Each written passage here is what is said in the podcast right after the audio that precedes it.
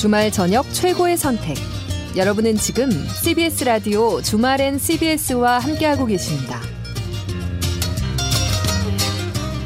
주말엔 CBS 2부 시작했습니다. 지금 연말연시 특별 방역 기간인데 실시간 고속도로 상황 어떤지 한번 알아보죠. 한국도로공사 최은우 캐스터 나와주세요.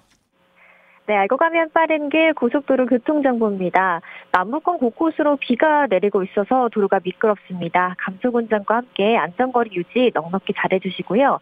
오늘 어제보다 귀경 차량이 많았지만 역시 정체는 빠르게 풀렸습니다. 도심 주변에 짧은 정체들만 남아있는데요.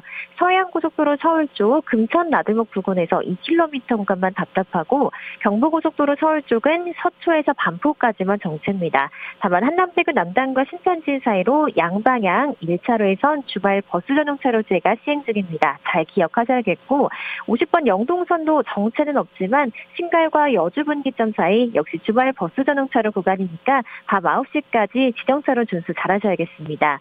서울 양양간 고속도로 서울 쪽은 서종에서 주춤했다가 끝자락인 덕소 삼패와 강일 나들목 사이로 4km 구간은 정체 꾸준하고요. 광주 원주간 고속도로 경기 광주 방면 대신 나들목에서 흥천이포까지 가다 서다를 반복하고 있습니다. 지금까지 CBS 주말행과 함께하는 한국도로공사 교통센터 최연이었습니다.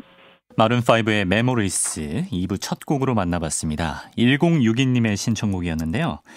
이 제주도입니다. 제주도도 코로나 확진자들이 많이 늘고 있습니다. 버스 안에서 기침 한 번만 해도 그 사람을 다 쳐다보고 멀리하고 있어요. 아 정말 큰일입니다. 라고 보내주셨습니다. 요즘 뭐 목이 간질간질해서 기침이라도 한번 하면은 괜히 뒤에다가 변명 갖다 붙이시는 분들 계십니다. 어유, 뭐 사례가 들려가지고 내가 기침을 하고 말았네. 약간 이런 식으로. 아, 참 바이러스가 뭔지 사람을 여러 가지로 위축시키는 것 같아요. 제가 종종 이용하는 서울 시내버스에서 그 기사분이 이번에 확진 판정을 받으셔가지고 뉴스가 많이 됐는데 저도 좀 놀랐습니다. 예, 우리가 대중교통에서도 이미 뭐 잘들 하고 계시겠지만 방역수칙 계속해서 잘 지킬 필요가 있을 것 같아요. 1062번님께 간식 쿠폰 보내드리고요. 팩트체크 이어갑니다.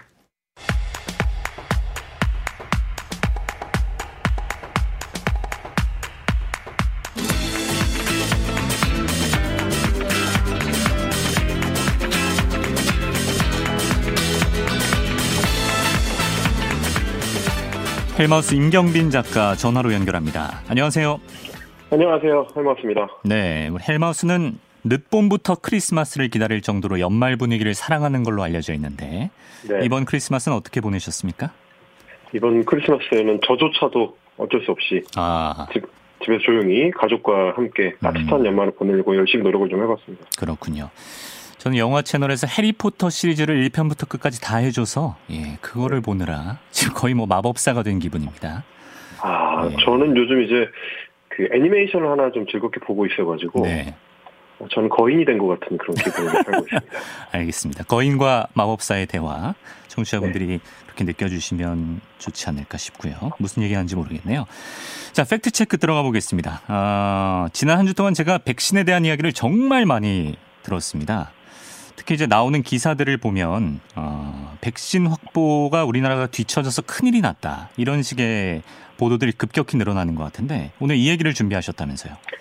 예, 지금 최근에 이제 잘못된 보도가 공포심을 조장할 경우에 사회적 해악이 이제 굉장히 커질 수 있다는 거를 저희가 이미 지난 10월에 독감 백신과 관련된 그 가짜 뉴스들 때문에 좀 한번 홍역을 치른 적이 있습니다. 네.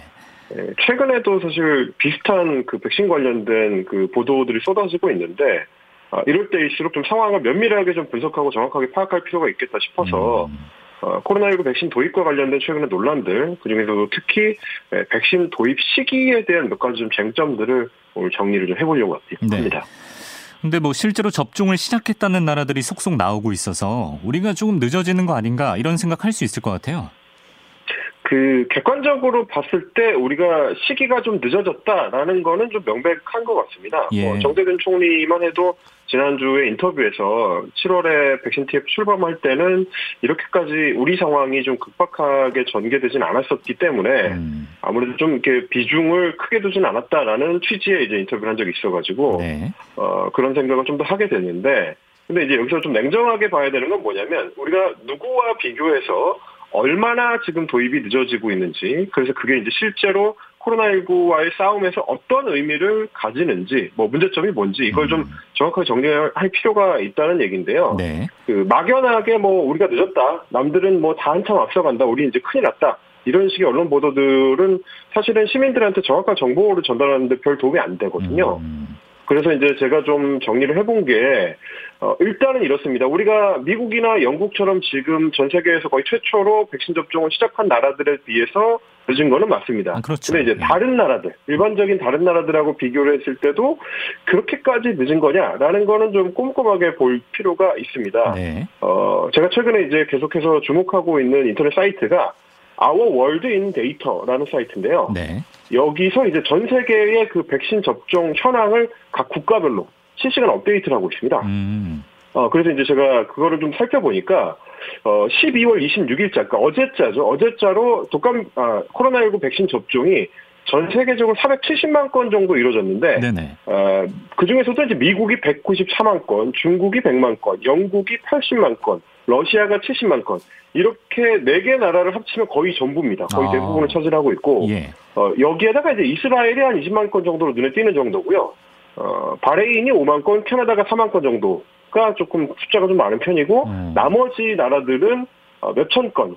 코스타리카 같은 경우는 이제 55건이 등록돼 있는 아. 그, 굉장히 미미한 수준입니다. 음. 지금 뭐 언급된 나라 수만 세보면 한 10개 국가가 좀 못 되는 정도 같은데, 네. 어, 그 중에서 이제 미국, 중국, 영국이 대부분을 차지했다는 건 아무래도 백신 개발에 성공한 나라이기 때문이겠죠? 기본적으로는 그렇습니다. 자국의 이제 제약회사가 백신을 개발한 나라들, 혹은 영국 같은 경우는 애초에 개발 과정에 비용을 엄청나게 투자를 하고, 뭐, 임상 시험에도 참여를 하고, 그렇게 함으로써 이제 사실상, 어, 자기네 회사가 개발한 거와 비슷한 어떤 지위를 얻은 나라들을 보시면 될 것 같고요. 예.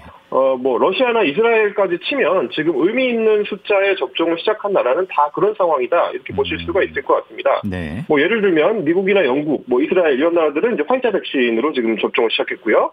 어, 중국은 자국산인 이제 시노백 백신, 네. 그리고 이제 러시아 역시 자국산인 스푸트니크 V를 접종을 했습니다. 아, 어, 5만 건을 접종한 바레인 같은 경우도 보면 이제 결국에는 중국산 시노백 백신을 어. 맞고 있는 상황인 거를 예. 따져보면 어느 백신을 얼마만큼 맞느냐 이것까지 좀 같이 볼 필요가 있을 것 같습니다. 음. 예를 들면 이제 뭐 보수 매체 같은 경우에서는 이런 기사도 나왔었어요.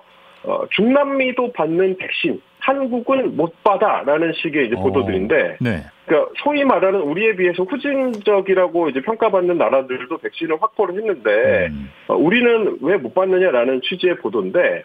어, 실제로는 그 나라들의 어떤 백신이 공급되고 있는지, 뭐 양이 어느 정도인지, 접종이 제대로 되고 있는지 이런 거를 살펴보면은 양상이 조금 달라집니다. 아, 제가 그렇습니다. 보니까 예. 예, 아르헨티나 같은 중남미 국가들은 이제 스푸트니크 V라고 해가지고 러시아하고 좀 밀접하게 관련이 있고요. 네. 어, 아랍에미리트나 터키, 뭐 인도네시아 이런 나라들은 중국산 시노백이 중심입니다. 어. 근데 뭐 아시겠습니다만 사실 우리 입장에서 우리 국민들 입장에서는 중국산 백신이나 러시아산 백신을 들여온다고 했으면 아마 어, 사람 잡는다 이러면서 난리가 났을 그랬겠죠. 거라. 예. 우리 입장에서는 그 경우를 이제 실제 의미 있는 접종으로 보기는 좀 어려울 것 같고 음. 우리 입장에서 그럼 비교군은 어디냐 결국에는 이제 영국이나 미국 정도만 남게 되는 네. 이제 그런 상황이 될 것 같습니다.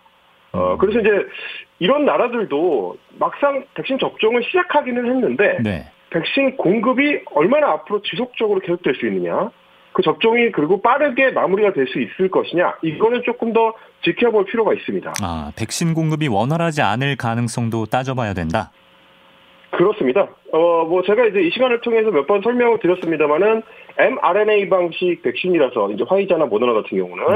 그, 그 기존에 돌리던 공장 시스템을 활용을 하지 못하고, 새로 생산 라인을 만들어야 됩니다. 네. 아, 그러다 보니까 이제 생산량 자체가 조금 제한적이고요. 이번 주부터는 이제 유럽에서도 백신 공급이 시작될 텐데, 그렇게 되면, 어, 충분한 물량이 각 나라로 돌아가기는 더 어려워질 어. 거다. 이제 이렇게 좀 예상을 할 수가 있고, 예. 그래서 제가 좀 꼼꼼하게 따져봤더니 그 멕시코 같은 경우 우리보다 이제 먼저 백신을 받았다고 했던 그 중남미 국가 중에 하나인데 네. 화이자 백신을 이번 주에 어, 얼마 정도를 받았냐면 물량이 3,000회 물량 받았습니다. 3,000회 분량밖에 못 받았어요?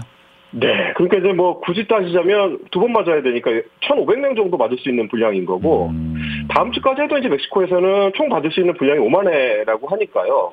해가 넘어가게 되면은 결국에는 아마 이게 크게 앞서가는 상황은 음. 아닐 수 있다 이렇게 볼 수 있을 것 같고 훨씬 적긴 하네요. 예. 그러니까요. 게다가 이제 우리보다 백신 접종이 빠를 거라고 보도가 됐었던 뉴질랜드나 호주 같은 경우도 어, 지금 예정하고 있는 걸 보니까 3월부터 시작할 수 있을 것 같습니다. 어. 뭐 그렇게 빠르진 않은 편이죠. 그 예. 그 일본도 우리보다 빠를 거라고 했는데 2월부터 화이자 백신 접종이 가능할 거라고 지금 나오고 있고 네. 어, 일본 후생성에서 밝힌 내용이 그렇습니다. 게다가 일본의 그 초도 물량 처음 맞을 수 있는 물량은 만 명분 정도. 음. 그러다 보니까 이제 일단은 처음에는 의료인들만 맞을 수 있을 것 같고 고령자 접종은 일본도 한 3월 말에서 4월 초로 지금 보고 있습니다. 예. 기초질환자가 4월 이후. 그러니까 아마도 일반적인 경우에 일반인들의 접종 그보다 훨씬 좀 늦어질 수도 있을 것 같다. 라는 얘기가 되고 있고요. 오늘 노영민 그러니까 대통령 비서실장이 밝히기로는 내년 2월에 고령자와 의료진부터 맞고 2분기쯤에 내년 2분기쯤에 일반 국민 대상으로도 맞게끔 추진하겠다라고 했으니까 그대로라면은 사실 별 차이가 없는 거네요. 그렇습니다. 우리랑 어. 비교했을 때도 과연 그 나라들이 얼만큼 앞서가는지를 제가 뭐 따져봐야 된다고 했었는데 그렇게 따져보면 뉴질랜드나 호주나 일본이나 거의 뭐 비슷한 그런 수준이 될 수도 있을 것 같습니다. 예. 어 그리고 이제 백신 물량을 선주문을 해가지고 얼마큼 확보를 했느냐 이것도 사실 논란이 있었거든요. 우리가 좀 충분하지 않다 이런 얘기가 있었는데 네. 어, 막상 좀 인구 대비로 어, 얼마나 확보했는지 사전 주문량을 따져봤더니 뭐 또 그렇게 처지는 것도 아니더라고요. 아 그래요? 예, 이게 이제 뉴욕타임즈의 보도인데 어, 고소득 국가들, 그러니까 소위 말하는 선진국들을 따졌을 때 우리가 12번째 정도 위치가 되는데 음. 우리하고 비슷한 수준인 나라들이 이제 스위스, 대만, 뭐 이탈리아 이런 정도가 됩니다. 어, 뭐 캐나다, 미국이나 영국처럼 이제 압도적으로 많은 물량을 미리 확보해둔 나라들은 아무래도 지금 제가 말씀드린 뭐 대만이나 호주나 이런 나라들에 비하면은 상대적으로 좀 안정이 덜 돼 있는 좀 위험한 음. 나라들이다 보니까 네. 급하게 좀 확보한 그런 물량들을 좀 생각을 해야 될 것 같고 이렇게 보면은 결국에는 우리가 다른 나라들이랑 비교했을 때 미국, 영국 정도를 제외하면 아주 크게 뒤쳐, 뒤쳐져 있는 정도는 아닌 음. 그런 상황이라고 할 수 있을 것 같습니다. 그래요. 그럼 왜 다른 나라는 앞서가는데 한국은 백신 후진국이 됐다? 이런 식의 얘기가 자꾸 나오는 걸까요? 이게 제가 이번에 좀 조사를 하다 보니까 결국은 약간 정보 격차가 있는 것 같은데 첫 접종을 어디서 시작했느냐를 이제 빠르게 보도하는 데 집중을 하다 보니까 아. 그 의미를 좀 정확하게 해설하지 않는 보도들이 좀 있는 것 같아요. 예. 어, 예를 들면, 뭐, 하나의 예를 들어보겠습니다. 이번 주에 화제가 됐던 사우디아라비아의 사례인데요. 네, 어떤 겁니까? 예, 보, 보도가 엄청 많이 나왔던 게 뭐였냐면, 어, 사우디아라비아에서 44만 명한테 화이자 백신을 접종을 했고, 음. 한 건도 부작용이 없었다. 이런 식의 이제 기사가 굉장히 다수 언론에 보도가 됐습니다. 예.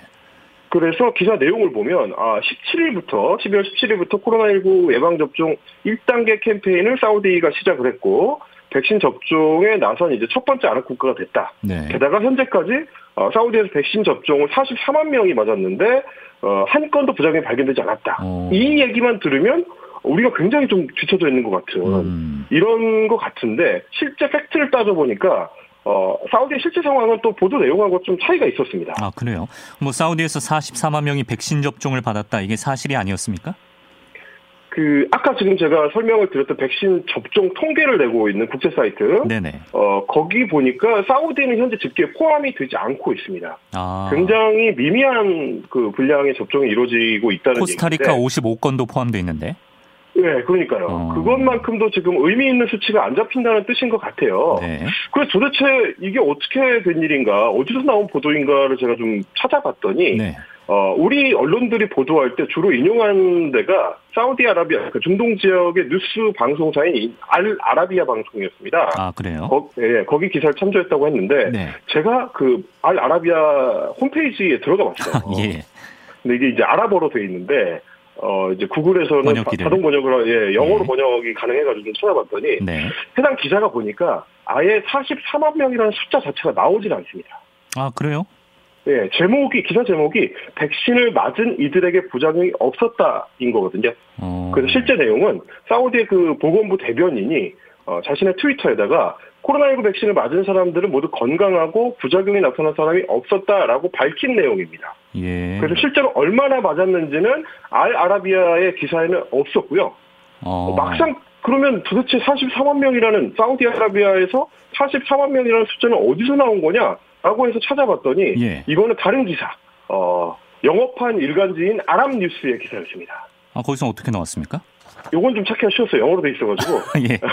아 근데 굳이 제목이- 번역을 하지 않아도 이게 아라비아 숫자잖아요, 말 그대로. 그래서 그렇죠. 뭔가 나오면 숫자는 보이거든요, 우리가. 어, 숫자는 없더라고요. 어. 어, 그래서 숫자가 나오는 걸 찾아봤더니 아랍 뉴스의 제목이 뭐냐면 코로나19 백신 접종센터 곧 사우디 일부 지역에서 개장이라고 돼 있습니다. 네. 그럼 제목만 봐도 접종센터가 아직 개장을 안 했다는 제목이에요. 아, 그럼 뭐예요? 앞으로 할 거라는 얘기죠. 네.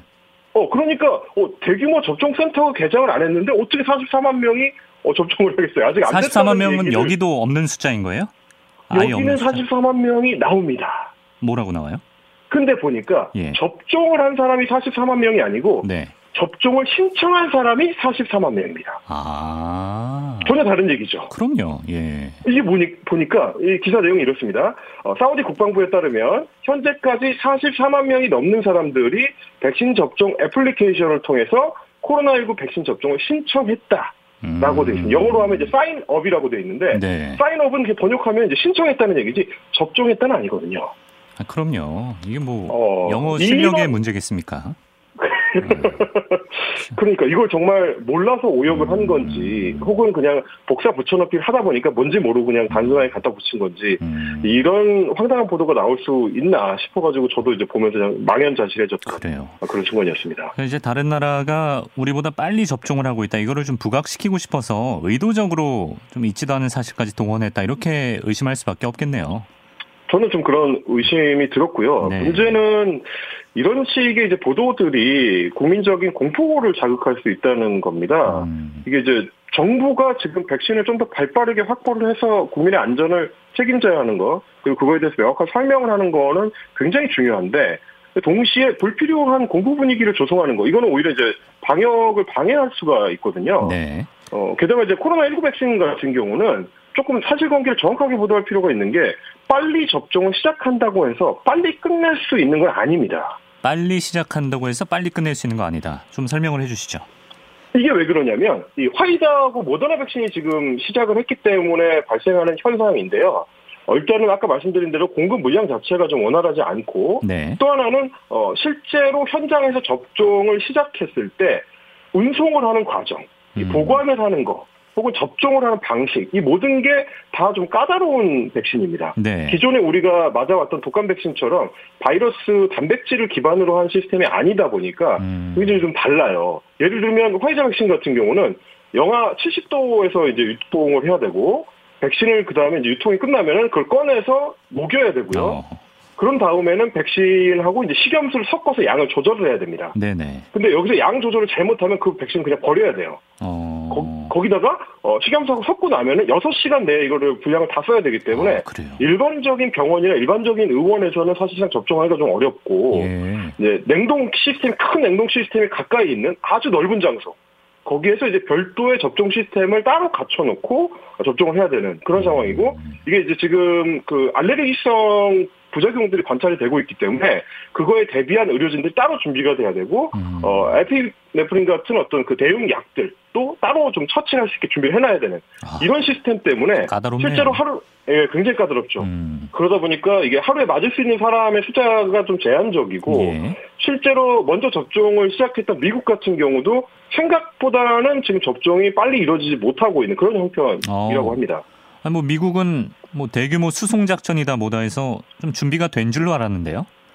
그렇습니다. 소위 말하는 이제 워프 작전이라고 해가지고 이제 초고속 작전을 음. 한다고 해서 네. 군대까지 지금 동원이 된 상태인데 어, 예상보다 너무 느리다. 라는 얘기를 그 백악관의 백신 책임자가 어, 직접 밝히기도 했습니다. 어. 어, 원래 이제 미국의 목표는 연말까지 2천만 명을 접종을 하겠다 라는 목표였는데 네. 어, 26일까지 집계된 게 보니까 한 보름 정도 이 접종을 했는데도 아직 200만 명밖에 네. 못했습니다. 10분의 1 정도밖에 안 되네요. 목표치보다. 그렇죠. 목표치 음. 달성은 사실상 물 건너간 상황이고 네. 이게 보니까 백신을 배송하는 과정에서 온도가 마이너스 70도 이하로 오히려 너무 떨어지는 상황들이 몇 가지 발생이 하고 어 게다가 이제 뭐 원래 가야 될 때로 못 가고 엉뚱한 오배성이 일어나거나 이런 거를 봤을 때이 예. 새로운 백신의 배송 시스템이 쉽게 좀 정착을 하지 못하고 있다. 이게 좀 드러나는 상황이고요. 네. 그러다 보니까 그 대한 예방의학회의 이제 코로나19 비상대책위원장 김호란 교수 같은 경우에 화이자 백신은 한국에서 이걸 접종한다고 했을 때는 아마 하루에 10만 명을 넘기기 어렵다. 어. 그러면 1000만 명 맞추는데 7개월이 걸린다.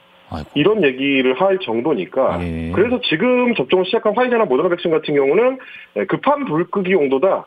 이런 성격이 강하다는 거를 좀 생각을 할 필요가 있을 것 같습니다. 급한 불끄기 용도라는 건 무슨 말인가요? 그러니까 이제 그 코로나 19 상황을 완전히 끝낼 수 있기 위해서는 이제 우리가 집단 면역을 달성을 해야 되는데 네네. 그걸 위한 백신으로는 좀 부족하다 이런 얘기가 되겠습니다. 음. 그러니까 집단 면역이 되려면 어, 최소한 전체 인구의 한 60% 이상의 백신을 맞아가지고 면역을 얻어야 되는데 네. 에, 화이자나 모더나 백신 같은 경우는 그 정도 분량을 빨리 확보하기도 어렵고 빠른 시간 내에 공급하기도 어렵고 음. 접종을 하는 것도 사실상 불가능하다 이런 얘기입니다. 네. 어, 미국으로 치면 미국 인구가 이제 3억 명이 넘기 때문에 최소한 2억 명 이상이 접종을 해야 되는데 그렇죠. 지금 속도로는 사실 택도 없는 거죠. 어. 그러다 보니까 미국 같은 경우도 지금 일단은 의료진이나 고위험군 중심으로 접종을 하고 일반인 접종 같은 경우는 내년 여름이나 초가을 정도 돼야 이제 시작할 수 있을 것 같다. 아, 미국도요? 그렇습니다. 미국도 그렇습니다. 어. 어, 이런 얘기가 나올 정도니까. 그러니까 거꾸로 생각하면 뭐냐면, 이게 이제 화이자나 모더나 백신 같은 경우에 그 실제 효능이 어느 정도 갈지를 아직은 확실히 알 수가 없는 상태거든요. 3상이 완전히 끝나지 않았기 그렇죠. 때문에. 예. 어, 뭐, 심지어는 이제 6개월이라는 얘기도 있는데, 그렇다는 얘기는 뭐냐면, 모두가 백신을 맞아서 집단 면역이 달성되기 전에 앞에 맞았던 사람의 효과가 끝날 수도 있다는 얘기죠. 아. 결국은 그러니까 대규모로 빠르게 접종이 이루어질 수 있는 게임 체인저. 어. 이런 백신들이 추가로 나와야 됩니다. 그 백신이 지금 기대하고 있는 게 우리가 초도 물량을 계약한 아스트라제네카, 뭐 얀센, 노바백스 이런 어, 단백질 바이러스 단백질 기반의 기존의 익숙한 방식의 백신들입니다. 이 생산이 훨씬 이- 쉽다는 거죠. 그렇죠. 이, 음. 이 백신들은 이제 냉장 보관이 가능하고 음. 이미 유통망이 다 전 세계적으로 대부분 깔려 있고 접종 방식도 익숙한 방식이고 그러니까 이제 어, 김은환 교수의 의견에 따르면은 아마도 한국 같은 경우는 전국의 병의원에서 하루에 50만 명 이상 접종이 가능할 거다. 그러면 네. 화이자보다 최소한 한 다섯 배 빠르니까 한두 달이면 끝낼 수 있다. 어. 이런 얘기가 나오는 거고요. 예. 그래서 제가 그 우리가 다른 상황에서 빨리 시작했다고 해서 어, 우리보다 더 빨리 끝난다는 걸 보장할 수는 없다. 이런 음. 얘기를 드린 겁니다. 네. 그러니까 더 공급이 또 유통이 용이한 백신을 확보하는 게 중요하고 지금 미국 같은 경우에는 그러니까 집단 면역이 되려면 동시에 많은 사람들이 빨리 맞아야 되는데 유통 자체가 워낙 느리다 보니까 그것도 지금 불투명하다라는 말씀이었습니다. 그렇죠. 어. 근데 우리가 이런 공포를 조장하는 기사 같은 거는 잘 걸러내야 되지만 어, 어떤 국민들이 정부의 감시자 역할을 하는 건 당연한 거잖아요. 또 이제 백신 확보를 빨리 할 수 있으면 또 당연히 좋은 거고. 그래서 정부의 그렇습니다. 역할을 계속 관심 있게 보긴 봐야 됩니다, 우리가. 저희 같은 매체가 그래서 이제 계속 견제 역할을 해줘야 되는 거고, 음. 뭐, 뭐, 미국이나 영국 같은 나라가 그럼에도 불구하고 먼저 백신 접종을 시작한 거는 워낙에 고위험군을 보호하기 위한 목적성이 강하기 때문이거든요. 의료진들하고 고위험군들한테 먼저 맞춰서 음. 급한 불을 끄자 안 하는 이유인 건데, 우리는 물론 이제 그 나라들보다는 조금 더 이제 상황이 나은 편이긴 합니다만, 우리도 고위험군이나 의료진들의 안전을 위해서는 최대한 좀 백신 도입 시기를 당기려는 노력이 정부가 앞으로도 좀 이렇게 매진해야 될 그럴 필요가 있는 것 같고 네. 또한 가지는 심리적인 요인이에요. 국민들 입장에서는 아, 다른 나라 다 시작했는데 우리 뭐 하고 있냐라는 불안감이 만약에 일어나게 되면 네. 방역 협조가 원활하게 안 될 그런 우려가 있습니다. 음. 지치고 힘들어질 수밖에 없는 거기 때문에 음. 어, 국민들의 적극적인 협조를 위해서라도 어, 국가가 정부가 계속해서 희망찬 메시지를 보여줄 필요가 있고 그러려면 백신 후진국이라는 보도가 나오지 않을 정도로 최대한 좀 빠르게 많이 음. 백신 확보하려는 노력이 앞으로도 좀 필요하지 않을까 그런 생각을 좀 해봤습니다. 예. 참 우리가 응원해 줄 건 응원해 주고 또 정부 지적할 건 지적하고 그걸 잘 구분해야 되는데 그걸 잘하기 위해서는 팩트 체크가 필요합니다. 그렇습니다. 예. 자, 헬마우스 임경빈 작가 오늘도 고맙습니다. 감사합니다.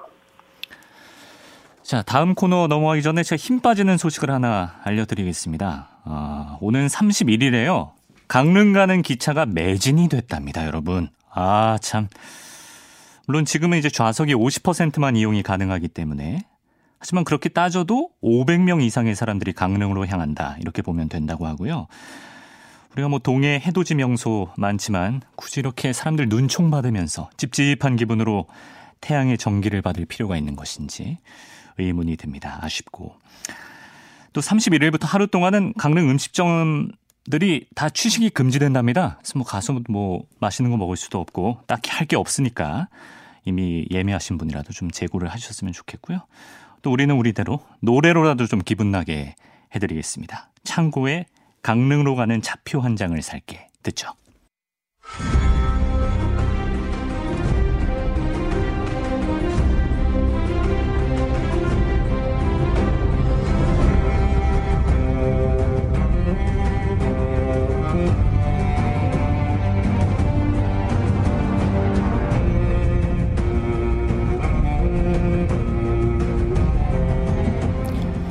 게임 문학 산책 시간입니다. 이경혁 게임 평론가 함께합니다. 안녕하세요. 예, 안녕하세요. 이경혁입니다. 이경혁 평론가가 본인이 출연하는 주에만 유독 날씨가 안 좋다. 그래서 출근하기가 어렵다. 지난번에 네. 푸념 비슷하게 하고 떠났는데 오늘 모처럼 날씨가 좋으니까 전화 연결을 하게 됐습니다. 그러게 말입니다. 그러니까 오늘 날씨 보면서 제가 어 이제 징크스가 좀 깨진다 아, 싶었는데 예. 예. 바로 또 출근을 안 하게 되네요. 그러네요. 잘 안 맞습니다. 어쨌든 뭐 안전하게 연말 마무리 집에서 잘 하시기 바라고요. 네. 항상 이 시간에는 그 예상치 못한 생각할 거리들을 저희한테 투척하고 가시는데 오늘은 네. 원고를 보니까 수능 얘기가 나오네요. 예, 뭐 지난주에 이제 한국에서 워낙 큰 이벤트지 않습니까? 수학 능력 시험 이제 점수가 한번 발표가 됐고 네. 또 이제 매체들이 뭐 매년 열리 행사죠. 이제 만점자가 누구냐 뭐 인터뷰도 따고 그런 활동들을 좀 보게 됐습니다. 교과서 위주로 했어요. 잠을 많이 잤어요. 이런 얘기들 아. 그렇죠. 듣습니다. 예, 항상 음. 이제 매년 똑같은 얘기지만 이제 보시고 또 부모님들이 거 봐라 이렇게 하지 않느냐 또 핀잔의 거리가 되기도 합니다. 예. 사실 뭐 저도 이제 뭐 나이가 좀 있다 보니까 어 이제 수능이라는 게 좀 옛날 얘기로 많이 느껴지긴 해요. 음. 그렇다고 저는 또 학력고사 세대는 아닙니다만 네. 어 같은 수능이니까 뭐 별거 없겠지 하고 이제 올해 수능을 좀 살펴봤어요. 어. 그랬더니 그 수능 성적표 내용을 봤는데 뭐 딴 건 다 이해를 하거든요. 근데 이제 과목 이름이 조금씩 바뀌었습니다. 저 때하고는 다르게. 예. 예, 이번에는 언어 영역이라고 했거든요. 대표적으로 지금은 뭐, 네? 뭔데요? 국어 영역이라고. 아. 지금 국어예요? 아, 예, 그거 모르시잖아요. 저도 언어였던 것 같은데. 어. 예, 야. 많이 바뀌죠. 그 이제 지나고 나면 신경을 안 쓰니까 모르게 되는데 예. 그 중에서도 제가 이제 제일 신기하게 봤던 건 등급이라는 개념이었어요. 아, 등급제를 모르시는군요.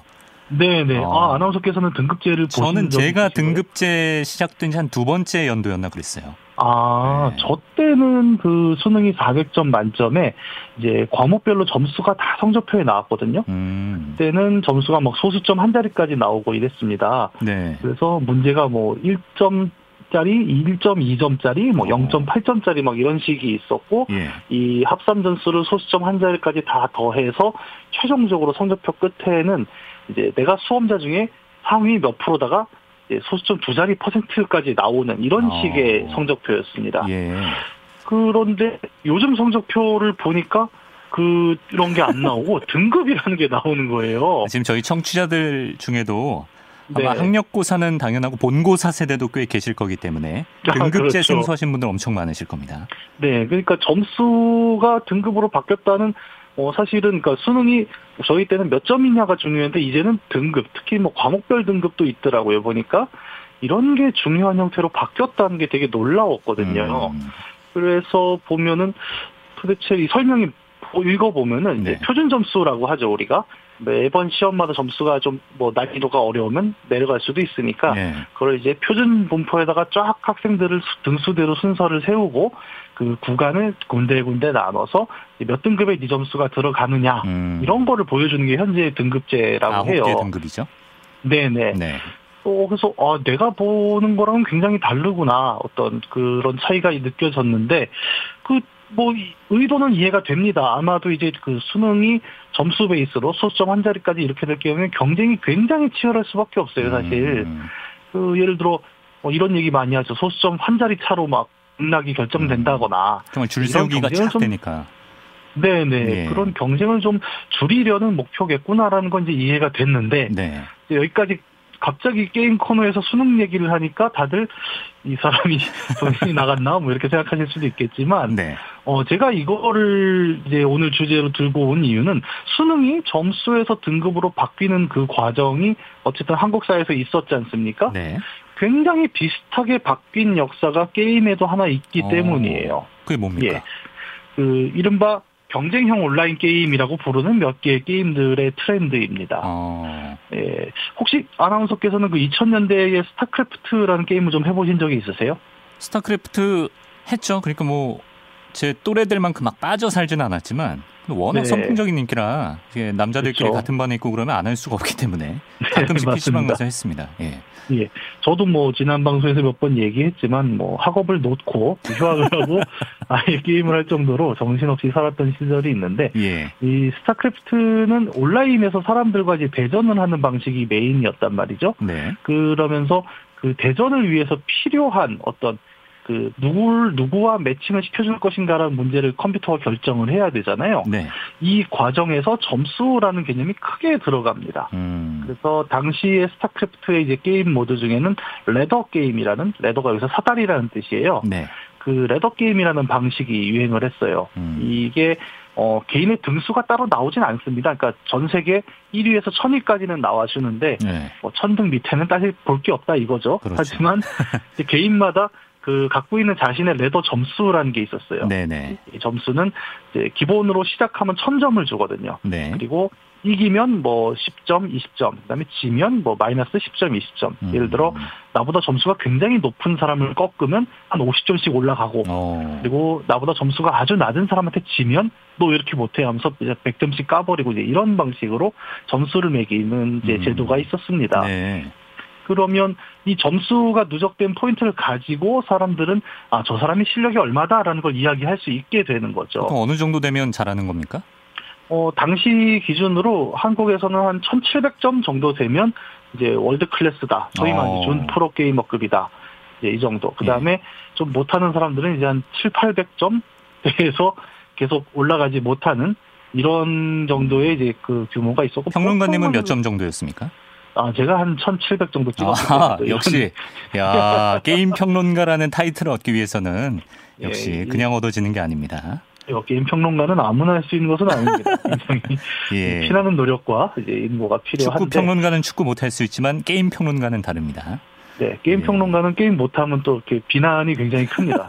게임도 못하면서 네, 이야기를 한다. 네. 이런 얘기들이 있어요. 근데 음, 어, 이 점수라는 게 사실 웃기잖아요. 그냥 게임을 해도 되잖아요, 우리가. 그렇죠. 그리고 대부분의 한국에서 이제 스타크래프트 시대를 겪으신 분들은 굳이 점수 나오는 이 ladder 게임이란 걸 안 하신 분들도 많습니다. 네. 예를 들어 스타크래프트 시절을 기억하시는 분들은 아마 가장 많은 그 공개방 방제로 뭐 3대3 초보 만요 이제 이런 그렇죠, 걸 그렇죠. 많이 보셨을 거예요. 네. 그런 방은 그냥 아무렇게나 하기 때문에 점수가 따로 필요는 없어요. 네. 근데 이 점수라는 게 왜 공식전에는 그렇게 들어가게 되었냐? 음, 이 그냥 노는 건데 굳이 점수를 매겨야 되느냐라는 생각을 했을 때 가장 중요한 부분이 뭐냐면 이 플레이하는 사람의 실력이 어느 정도인지를 알아야 게임이 재밌어지기 때문이에요. 아, 이게 뭐 바둑이나 장기 체스에도 이 비슷한 게 있죠. 급수하고 단수. 아, 그렇죠. 예. 네. 바둑도 예를 들어 보죠. 우리가 온라인 바둑은 이제 자체적으로 급수를 또 주지 않습니까? 네. 근데 내가 13급이 됐다라고 하면 어, 이 13급한테 갑자기 4단을 매칭으로 잡아주면 13급은 아, 사단이 안 하죠, 일단. 그렇게 붙여주지도 않을 뿐더러 네. 예, 사단이 안 합니다. 예. 네. 4단도 13급도 이 게임의 의미가 사라지게 되잖아요. 그렇죠. 재미가 없으니까 예. 이거는 하나마나 뻔한 경기가 돼버립니다. 그래서 음, 온라인 게임은 재미를 만들기 위해서 게임은 어쨌든 재미가 제일 중요하잖아요. 네. 그러면 컴퓨터랑 대결하던 시절에는 컴퓨터의 난이도를 조절해주면 됐는데, 어, 이제 온라인 시대에 오면은 이 난이도, 적절한 난이도를 맞추기 위해선 이 사람이 어느 정도 실력이냐를 수치화 혹은 어. 척도화해서 봐야 된다는 거예요. 체급을 맞춰준다. 네. 음, 그래서 체스에서 처음 도입된 이에로라는 이제 개념이 있거든요. 네. 이게 아까 말씀드린 이기면 몇 점, 지면 몇 점에서 계속 점수를 누적시키는 방식. 음, 이거를 많은 온라인 게임들이 보편적인 규칙으로 만들고 그 결과에 따라서 아 너에게 적정한 상대는 이 사람이야를 서버가 음. 인공지능을 통해서 잡아주는 게 현대 온라인 게임의 핵심 요소가 된 거죠. 네. 그렇게 점수 베이스로 우리가 상대를 매칭하는 시절을 겪었던 시절이 딱 아까 말씀드린 대로 수능이 점수 베이스로 돌던 시절과 겹친단 아, 말이죠. 그렇습니까? 신기하네요. 네. 음. 그런데 이제 세월이 바뀌면서 스타크래프트는 이제 한 시대가 끝났죠. 그리고 리그 오브 레전드라는 새로운 어. 게임이 현재 이제 가장 유행하는 게임인데 네. 이 게임도 벌써 이제 10년이 다 돼갔는데 이 게임도 당연히 이제 온라인에서 매칭을 하니까 점수제가 있어요. 네. 그런데 어, 리그 오브 레전드는 조금 다른 점은 있죠. 스타크래프트는 1대1의 어떤 경기를 기반으로 점수를 매겼다면 음. 리그 오브 레전드는 5대5를 기반으로 점수를 매깁니다. 팀전. 네, 팀전인데 음. 이 팀전에서 이기는 게 나 때문일 수도 있지만 또 다른 내가 망쳤는데 다른 사람이 잘했을 어, 수도 있잖아요. 그렇죠. 아니면 나 혼자 막 10킬을 땄는데 어, 우리 팀원들이 전부 20킬씩 죽었다. 이러면 내가 아무리 잘해도 집니다. 그리고 그 결과가 점수로 그냥 들어와 버려요. 내 점수로. 예. 그래서 약간 그 요즘 대학생들 많이 하는 농담 중에 그런 거 있죠. 조별 과제 같은 농담들. 나 혼자 아무리 잘해도 소용이 없고 아. 그건 아무도 안 하는 이런 억울함들이 좀 묻어나는 free rider가 생길 수도 있고 또 이제 네. 반대로 팀 내 villain이 생길 수도 있고. 예, 그렇죠. 제 예. 내 뜻대로 나오는 점수는 아니라는 겁니다. 네. 근데 리그 오브 레전드도 똑같이 그 점수가 있는데 어, 최초에는 스타크래프트랑 똑같이 1000점에서 시작해서 이기면 몇 점, 지면 몇 점 빠지는 이 아, 방식이었는데 그렇군요. 예, 한 2013년, 14년 그러니까 게임 출시 후에 2, 3년 정도 지난 뒤에 이 점수제가 등급제로 바뀌게 돼요. 오. 그래서 플레이어 실력이라는 게 너는 몇 점이냐. 그 초반에는 뭐 1700점, 1600점 이런 얘기 하다가 이 이후부터는 어, 등급이 나와요. gold, silver, bronze 이런 식으로. 음. 어, 내 점수는 안 보이게 됩니다. 물론 실제로 뒷단엔 점수는 있겠지만. 네. 그래서 지금은 그 등급이 세분화돼서 맨 밑바닥부터 보면 iron, bronze, silver, gold. 그 위에 플래티넘, 다이아몬드, 오. 마스터 challenger 이렇게 쭉 되게 많네요. 8개, 9개의 등급이 쫙 구성이 되어 있어요. 예. 그런데 이게 일반적인 뭐 바둑이나 장기의 이제 그런 급수 단수랑은 또 다른 게 바둑하고 장기의 단수라는 건 절대값이잖아요. 그렇죠, 그러니까. 예를 들어 예. 예, 뭐 구단을 다는 조건들 같은 경우는 이렇게 협의를 하잖아요. 또 이 사람이 구단이 될 수 있느냐. 그리고 이제 구단이 근데- 아무리 많이 생겨도 뭐 수를 제한한다거나 그러지 않죠. 네, 하지만 리그 오브 레전드의 경우에는 상대 등급이에요. 음. 그래서 챌린저는 무조건 50명, 뭐 그 밑에는 몇 프로 이런 식으로 들어갈 수 있는 인원이 제한되는 거죠. 네. 그래서 이제 그 게임의 등수를 매기는 방식이 점수에서 등급으로 바뀌는 이런 현상들을 보면 참 재미있는 게, 어, 아- 말씀드린 대로 스타크래프트를 즐기던 세대는 점수 기반의 랭킹제로 게임을 하고 있었고, 네. 그리고 등급제가 보편화된 이후에 게임 세대들은 수능에서 등급이 와. 나오는 성적표를 이제 되게 자연스럽게 받아들이고 있는 거라는 아니 거죠. 게임 업계에서 이제 그 세대에 익숙한 시스템이라서 그걸 반영한 걸까요? 그게 뭐 일부러 한쪽에서 어떻게 그렇게 움직였다라고 얘기하기보다 어떻게 보면 그 시대적인 트렌드가 음. 같이 움직이는 게 아닐까. 음. 라고 저는 좀 생각을 하는데 뭐 이 부분도 사실 그러니까 목적이 비슷해요. 그러니까 점수 베이스로 돌아가는 게임 같은 경우에는 어, 이런 부작용이 또 있는 거죠. 그러니까 그러면 1700점과 1701점의 차이 때문에 누가 잘하는 걸로 음. 못하는 걸로 갈라지는 게 의미가 있느냐. 네. 그러니까 아예 등급으로 그냥 뭉뚱그려 버려 버리자라는 이제 생각을 게임사도 하게 되는 거고 네. 대신에 게임은 그래서 좀 어려운 건 생긴 게 에, 내가 한 등급으로 올라가기 위해서는 그냥 점수가 차서 올라가는 게 아니라 승급전을 해야 돼요. 아 그렇군요. 예, 따로 1700점이 됐다. 그러면 이제 다이 뭐 골드로 올라간다 했을 때 3판 2선승을 이겨야 승급이 됩니다. 음. 근데 그래서 이게 승급전이 굉장히 무게가 커져 버렸죠. 어. 그래서 그런 농담도 있어요. 그러니까 예전에 농담이 아니라 PC방에 불이 나갖고 막 연기가 차는데 애들이 안 나가서 너는 왜 안 나가? 그랬더니 아 저 승급전 중이라 나갈 수가 없습니다. 막 아, 이런 그 정도로. 아, 네. 인생을 걸었군요. 네, 인생을 거는 막 이런 사태들이 나오게 되는 거죠. 예. 그뭐 점수에서 등급으로 바뀐다. 다시 말해서 어 우리가 경쟁 사회잖아요. 심지어는 뭐 놀이도 경쟁을 해야 되는 사회로 많이 진입을 했는데 네. 에, 이 경쟁이 주는 피로라는 게 분명히 존재를 한다는 게 이런 게임과 수능에서 나타나는 점수와 등급의 차이가 음. 좀 보여주는 부분이 아닐까 싶어요. 네. 그러니까 우리는 뭘 해도 경쟁이거든요. 그러니까 게임도 결국은 승패를 놓고 점수를 매겨야만 매칭이 된다는 것은 오늘날 우리가 사는 세계가 얼마나 경쟁 베이스인가. 네? 네가 숨쉬고 노는 것조차도 이제는 아, 점수를 참. 매겨서 등급화해야 되는 시대다라는 걸 좀 보여주고 어떤 그 속에서 사람들이 스트레스를 받는다는 거를 수능 출제위원도 그리고 아하. 게임 제작하는 사람들도 알기 때문에 예. 아, 이 스트레스를 줄이는 방법이 뭐지라고 고민을 하다 보니 점수 베이스가 또 등급제로 바뀌는 음. 이런 형태들이 좀 나타나고 있다는 거죠. 네. 그래서 뭐 제가 이 코너에서 늘 말씀을 드리지만 그 어떤 예, 게임이라는 것이 단순히 이제 놀이의 공간이 아니다. 어떻게 보면 이 사회가 움직이는 트렌드가 되게 두껍게 반영이 되고 있고 음. 또 한편으로는 게임은 어쨌든 현실에 직접적으로 붙어 있는 건 아니잖아요. 네. 그러다 보니까 우리가 미리 좀 테스트해 볼 수 있는 예를 들어 뭐 점수를 가지고 매기는 게 굉장히 스트레스가 높았다면 등급으로 한번 매겨보는 건 어떨까라는 음. 실험이 현실보다 좀 먼저 나올 수 있는 개념으로서도 아.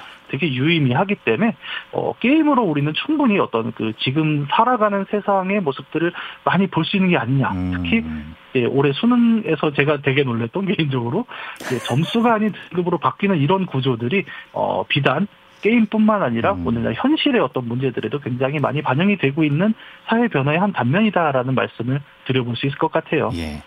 또 이제 평가 체제마다 다 장단점이 있는 것이 우리가 스트레스 네. 줄이려고 등급제로 갔지만 네. 또 이게 개인이 어떤 등급으로 묶이게 되면은 본인의 소속이 생기게 되는 거라서 네. 그 등급에 그- 들지 못한 네. 사람들에 대해서는 어떤 배척이나 차별 이런 게 네. 생기지 않나. 아까 저는 게그 있죠.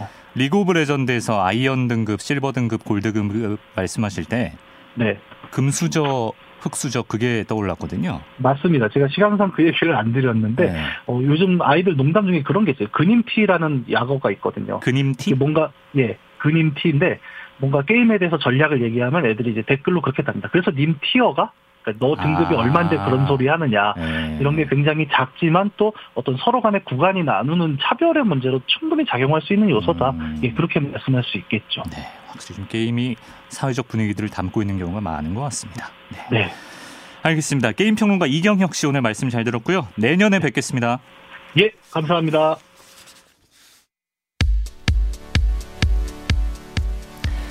토이의 뜨거운 안녕 전해드리면서 저도 안녕입니다. 지금까지 프로듀서 이광조, 기술 장기환, 이용호, 구성의 김보경, 저는 이강민이었습니다. 여러분도 내년에 뵙죠. 고맙습니다.